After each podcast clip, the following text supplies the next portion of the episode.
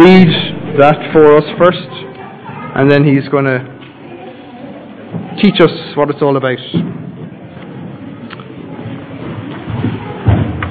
So, thank you, Dan.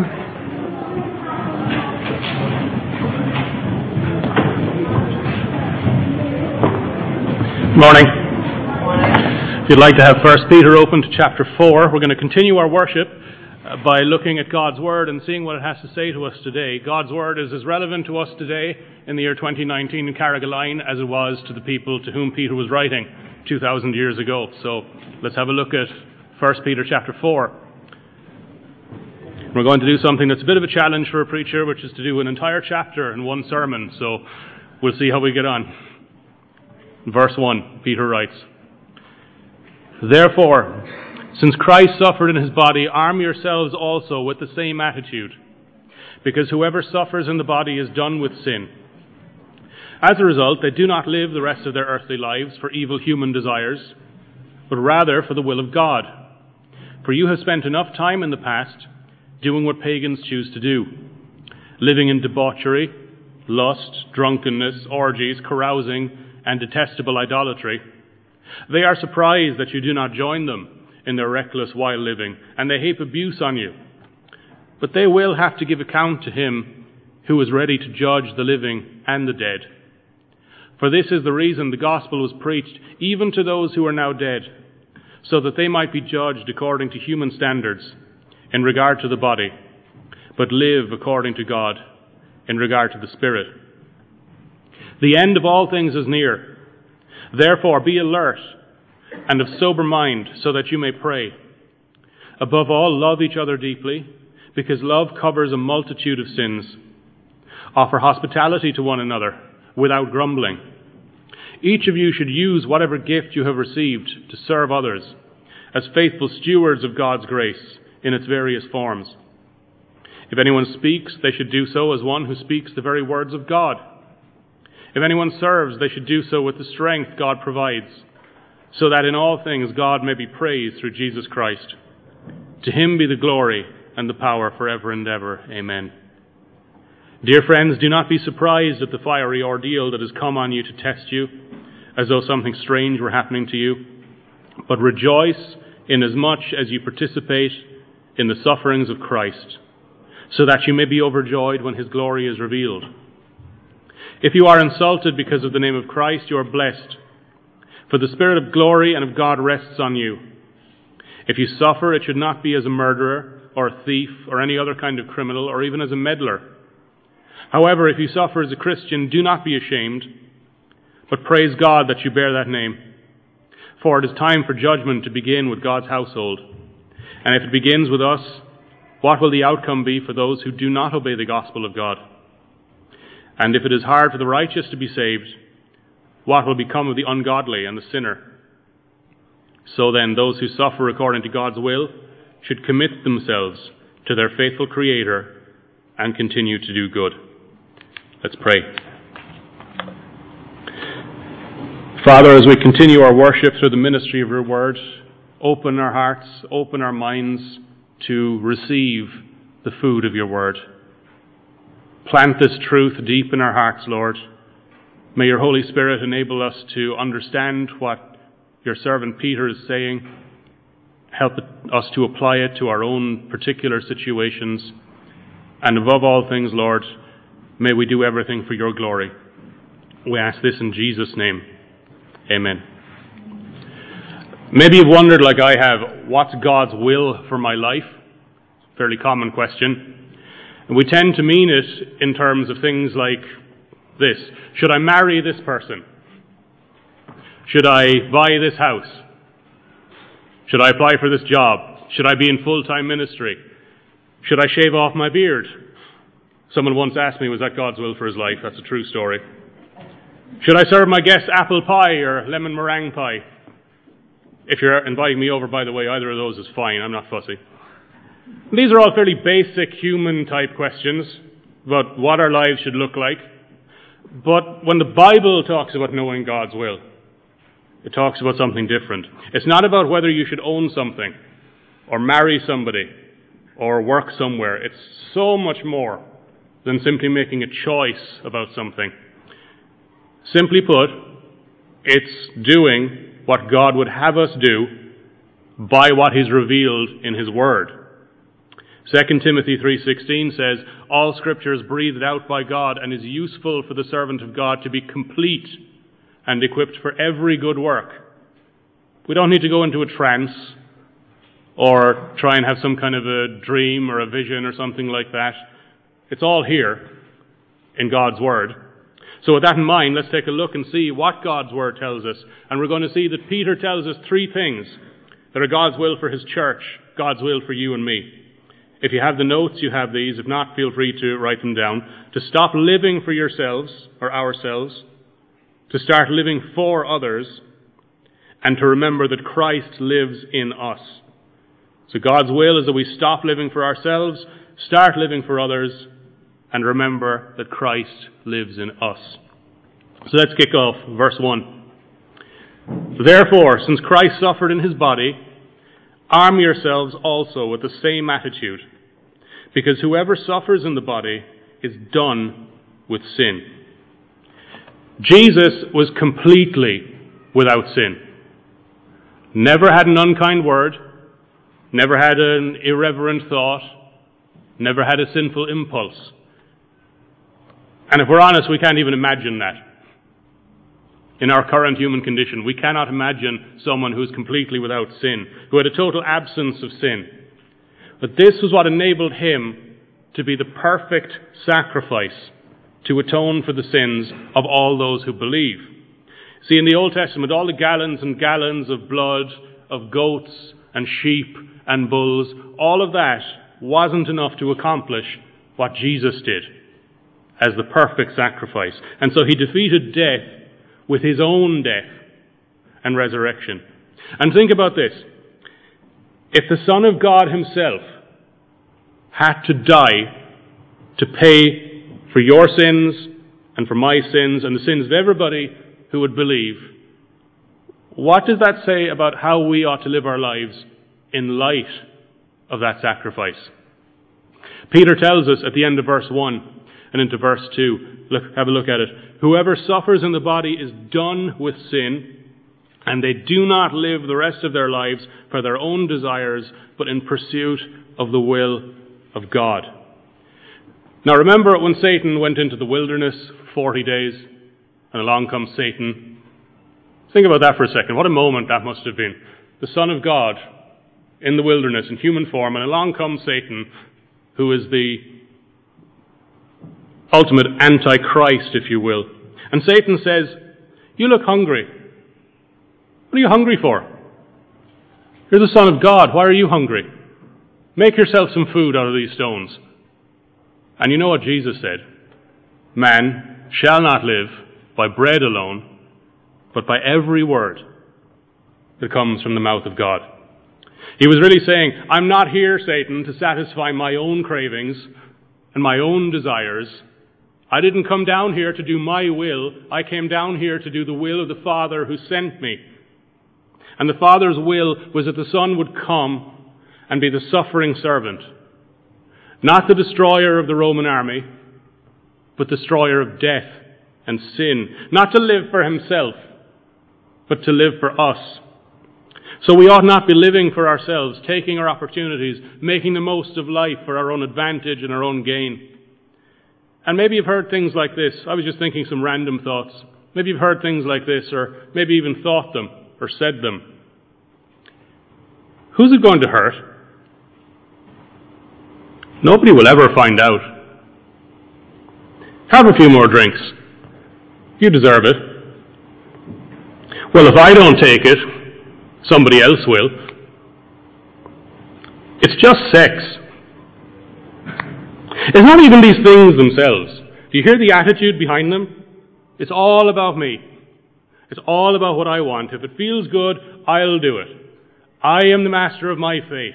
I am the captain of my soul. Don't think like that. Peter says. Verse 3 You've spent enough time doing all these things. You're done with all these things. And now, some of you, if not most of you, are sitting there thinking, But Dan, I do sin. I sin every day. And so do you, in fact. We're not done with sin. Well, you're right. We do still sin.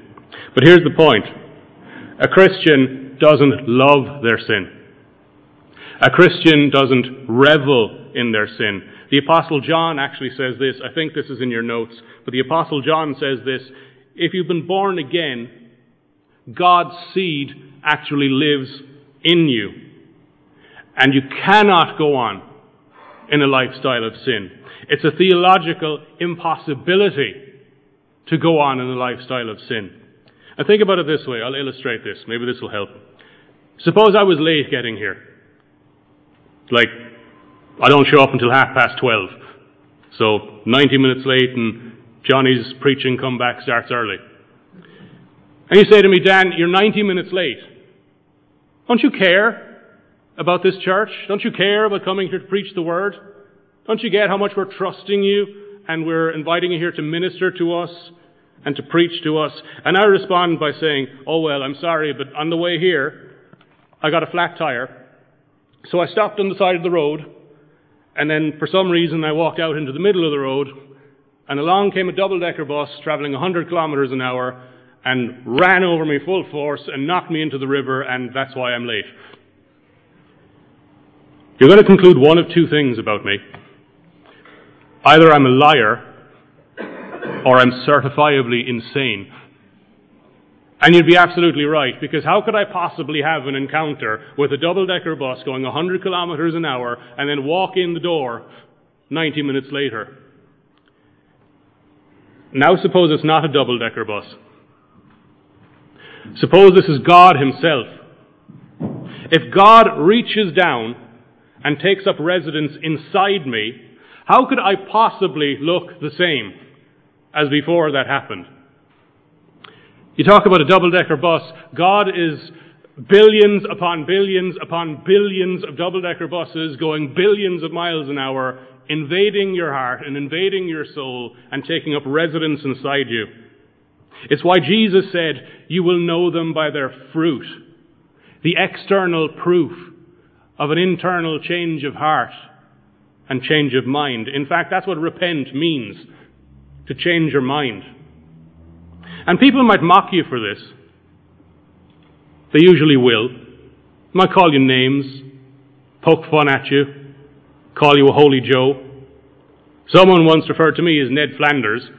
Which a few people aren't laughing because they've never seen The Simpsons, but that's okay. But I don't answer to those people. I don't answer to anybody except God. And you know what? They will too. One day we will all answer to God, who will ask what we thought of His Son. And then, depending on our answer, how did you live in light of the fact that you say you knew my Son? Verse 6 the same as the believers who are now dead.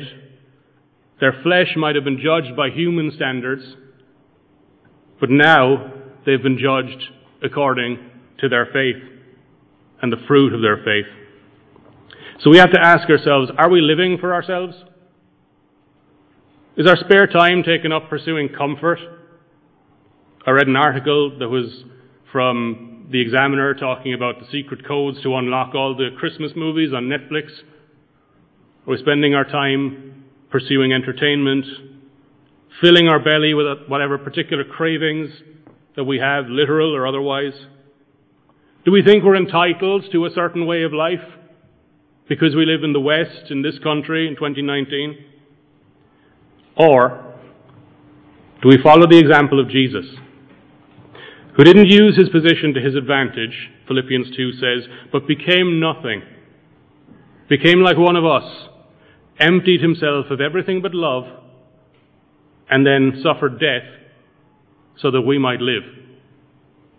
God's will was that God himself would die so that we would die to our sin. The will of God, friends, is for His church to stop living for ourselves. Secondly, God's will for His church is that we would start living for others. Look at verse 7. The end of all things is near. Therefore, be alert and of sober mind so that you might pray. I don't know how often you think about the end times. We're starting a series on it in Midleton soon. But basically, there's two kinds of people when it comes to the end times.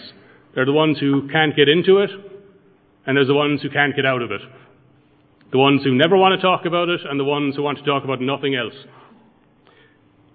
Questions about when it happens, what happens, what the signs will be, all things like that. But really, whatever your view on the end times is, the question is the same. Jesus is coming back. Are you ready? And the writers of the New Testament, just like Peter here, they certainly exhorted people to live every day of their lives as if the next person they met was Jesus. He's coming back, Peter is saying. Therefore, be alert, be ready, be sober, not taken up with the things we just looked at. And this is interesting. Look at the end of verse 7. So that you may pray. Now, no matter where you are in your walk, if you've been a Christian for 20 years or for six weeks, you probably figured out you can't walk this journey by yourself. None of us can. Because we all have ups and we all have downs. That's the nature of this life. It's the main point of Peter's letter. It's easy to be a believer when things are on the up, when things are going well. But what happens when things go badly? You see, a lot of us are like the prophet Elijah, because even though he had great victories, including defeating the prophets of Baal, the very next thing that happened was he ran off into the wilderness, he was alone, he was depressed, and he was even suicidal. And the angel of the Lord appeared to him with some food and water and said, Elijah, eat something, because the journey is too great for you. You can't do it alone, Elijah. You can't do it alone, Peter. You can't do it alone, Dan. You can't do it alone, Caroline. The journey is too great for us. And without prayer, this is just a social club. A nice Sunday morning with tea and coffee. We need the power of God in our lives, friends, and we get that through prayer, through His Word, through fellowship with one another. And we do this, verse 8, because we're to serve one another. Love one another, verse 8 says. Verse 9 says, offer hospitality to one another. Because Jesus died for us, and because Jesus is coming back, God's will is that we should live for others. Serve one another. And to do this, look at the end of verse 9. This is profound the end of verse 9, to do this without grumbling. Now, the Greek word is interesting. It doesn't really mean loudly complaining about something. You know, oh, such a terrible day today with the rain and the traffic and whatever the case might be. It actually means something more subtle muttering, murmuring, begrudging. We know all about that in this country. Begrudging. What's our attitude in serving one another? This is the point. When we're serving one another and living for one another, what are we thinking? What are we feeling? So maybe I'm working on a sermon during the week. Am I just going through the motions? Because I have a deadline, Sunday, quarter to twelve?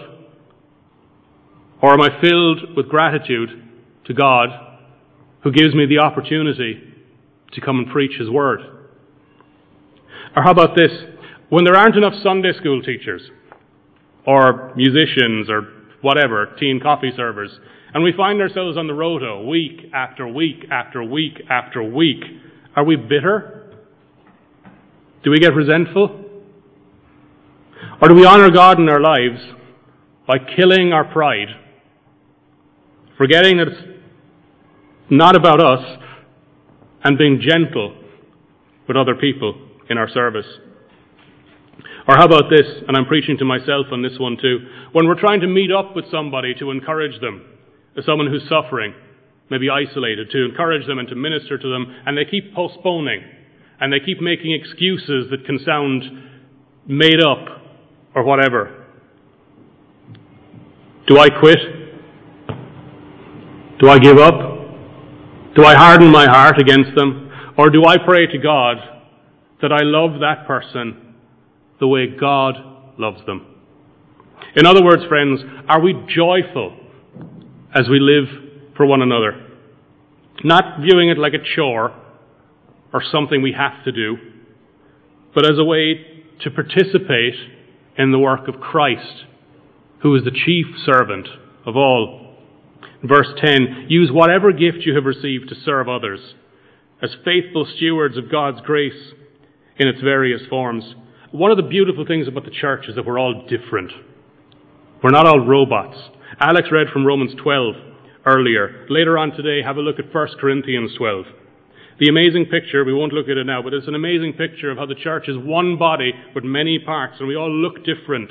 We all have different nationalities and speak different languages, and we all have different gifts that God gives us to serve one another. Paul says, by one Spirit we were all baptized into one body to serve one another. And some of you, verse 11, some of you have gifts associated with speaking, preaching, teaching, Sunday school, leading Bible studies, that kind of thing. Things that tend to be quite public. And still in verse 11, towards the end, some of the rest of you have gifts that Peter broadly calls serving gifts. Setting up, tearing down, making and bringing food, sound control, administration. Things that aren't necessarily public in the same way, but things which impact people in very tangible, visible ways. You're all good at something. You know what better than I do. But regardless of what it is you're gifted at, the Spirit gave you those gifts in order that you might live for other people, not for yourself. I've been doing public speaking since I was four years old. Started off doing school feis, then going on to drama and debating and public speaking competitions and all that kind of thing. I could always do that. But it wasn't until I became a Christian that those gifts that I had, God changed my mind so that I would use them to give God glory. Not to win the next debate, not to win the next argument, but to glorify God and to, to live for other people. And we do this not by our own efforts, but by the power of the Spirit. And that's why, friends, if you've ever wondered, that's why we pray for God's will to be done on earth as it is in heaven. Because only God will accomplish God's will. And we want it, if we want to be a part of that, if we want to see God's will done as we live to serve one another and live for one another, then we have to be prayerful. Because otherwise, all the things we just talked about, being resentful, getting hard hearted, bitter, all these things are going to come back. We need to be prayerful so that we can be humble, sacrificial. In both our service and in our prayers, we need to mimic Jesus who said, The Son of Man did not come to be served, but to serve, and to give his life as a ransom for many. And in the same way, when we serve sacrificially, when we live for one another, what we're actually doing is we're lifting up Christ and saying, Here he is. This is a picture of what this looks like. Because we're saved, friends, so that we can point other people to Christ. Yes, by our words, but also by our actions. The way we live, not just our own personal holiness, but the way we live for one another and serve one another. Just like it was God's will for the Son to die for the church, it's God's will for the church that we should live for one another. Thirdly, and finally, God's will for the church is to remember that Christ lives in us. Verses 12 to 14. Dear friends, don't be surprised at the fiery ordeal that has come on you to test you as though something strange were happening to you. But rejoice inasmuch as you participate in the sufferings of Christ, so that you may be re- overjoyed when his glory is revealed. If you are insulted because of the name of Christ, you are blessed. For the Spirit of glory and of God rests on you. This is the theme that runs all the way through Peter's letter, from start to finish. When things go wrong, when bad things happen, where is God? Has He forgotten about me? Have I done something wrong? We won't turn to it, but think all the way back to the very beginning, if you can, of Peter's letter, the very first sermon I ever preached to you. Peter told us that this suffering is like a refiner's fire that you use on gold to, to weed out all the impurities and to clean it up, to make the gold pure. And he's saying, don't be surprised when the fire comes, because it's not something strange, it's not something unusual, it's not something out of the ordinary. Suffering is something that God allows us to go through to develop our Christian character, to see what is our response to this suffering, to learn to trust Him, to rely on His own strength, not my strength. When I got the phone call one morning that my sister had hanged herself, was I going to rely on my own strength in that moment? There's no way. This is so that despite what life throws at us, whether it's people mocking us for our faith, or suing us because we won't bake a cake for their wedding, or bullying at work, or school, or sickness, or unemployment, or whatever it is, you still, verse 13, rejoice that we participate in the sufferings of Christ. And if it's all ourselves, we can't do that, because this is the key. Christ lives in you. God lives in you. We don't do this ourselves. We didn't wake up one day that we had all this faith stuff figured out and decide that we were just really smart and made ourselves believe the right thing. Ephesians 2 says that we were dead, not sick, not unconscious, dead. Dead in our sins and our transgressions, and that God made us alive. And He didn't just bring us back to life and then say, off you go then, figure things out for yourself, but He actually took up residence inside us. I don't know if many of you had the King James. I'm a bit of a King James aficionado. And Galatians 2:20 says this, I am crucified with Christ. Nevertheless, I live.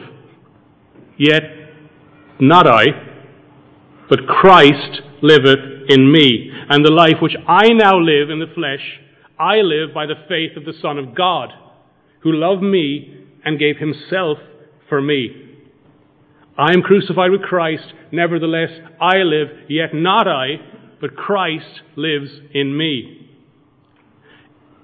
Friends, if our faith is in Christ, and we suffer in this life, even though we're doing nothing wrong, like Sam was talking about this morning, even if we're doing nothing wrong, Christ still lives in us.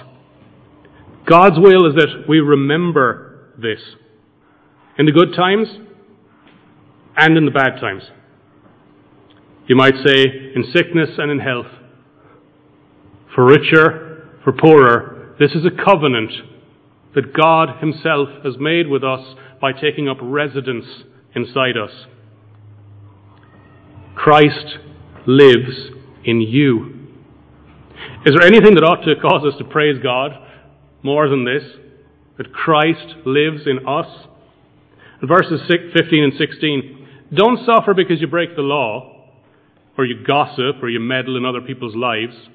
Because all of us, believer, unbeliever, just as I was saying, we're all going to answer to the King of the ages one day, and we're going to have to give an answer as we stand in that judgment. Even the righteous, you know, the people who always seem to do the right thing, people who always seem to do the good thing. Peter says, even they don't have an easy time of this. It's almost impossible for them. So imagine what it's like for the unrighteous. And I was thinking how to illustrate this. We'll call this a preacher's story. You can read into it what you will. A preacher one, once went to visit an elderly woman in the hospital, and she was near the end. And the preacher said to her, When you stand in front of God, what will you say? What will you do? And she said, I'll tell him that I've raised eight children and that I worked these hands to the bone, and I lift up these hands, and I'll say, I didn't have any time for church or for Jesus or for any of that sort of stuff, but I did my best, and I'll just hold up these hands. And the preacher replied, You're too late, dear. Somebody beat you to it. Somebody got in line in front of you, and he already held up his hands, and God has no eyes for anybody else. If we think we can convince God that because the way we lived our lives or reacted to our circumstances makes us righteous, makes us right in His lives, then frankly, we're on a hiding to nothing. Unless those things were the proof of a heart that believed that God raised Jesus from the dead and confessed with our mouths that Jesus is Lord. That it is only the righteousness of Jesus that makes us righteous. And because once again, Christ lives in us. As we finish, let's think about this. Do we know these things? Do we really know that God's will is for us to stop living for ourselves? For that next pint? For that next bit of gossip? For that next bit of comfort, entertainment, whatever the case? To be holy, as God is holy?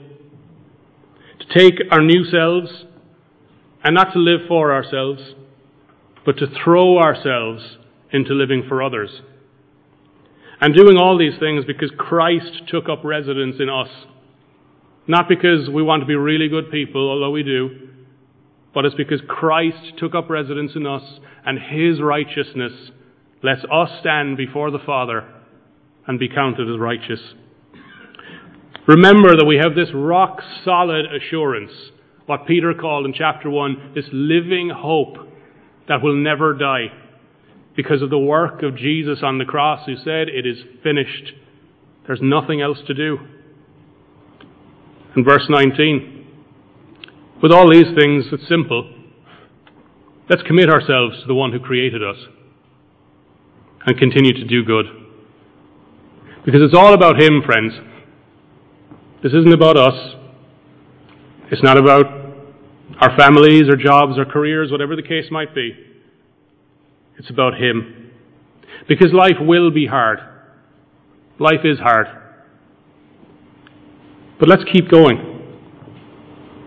Let's keep loving one another.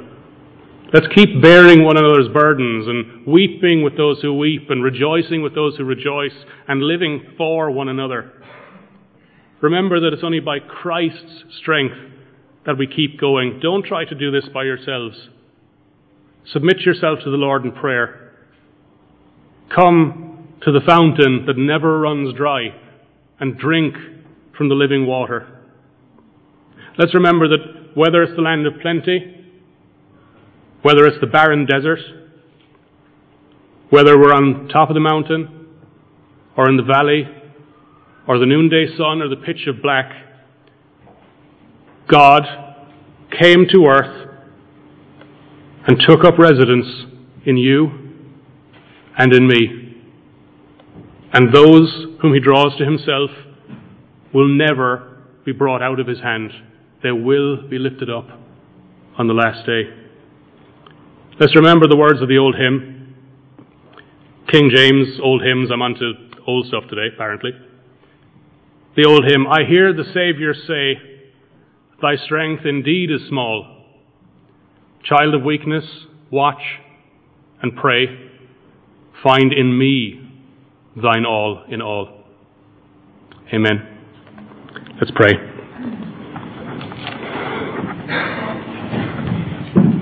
Gracious Father, we give you praise for what you've done for us. It's not always easy, Lord. It's not always easy in this world of sin, death, and decay to declare boldly the praises of you who brought us out of darkness and into the light. We ask you, Lord, for help. Lord, we know that you live in us. We don't often feel it. Help us to be aware of your presence in us. Give us strength day by day to simply keep going, to love one another as you love us, to serve one another as you came to earth to serve and become a ransom for many. Give us the strength to keep going. Whether you give or whether you take away, help us to do everything for your glory. And as we come to a close and finish in song, help us once again to, to elevate our, our voices and our hearts to commune with you, to enter into your Holy of Holies, and to get a tangible sense that you do indeed live in us. So be with us, Lord, all for your glory. We ask in Jesus' name. Amen.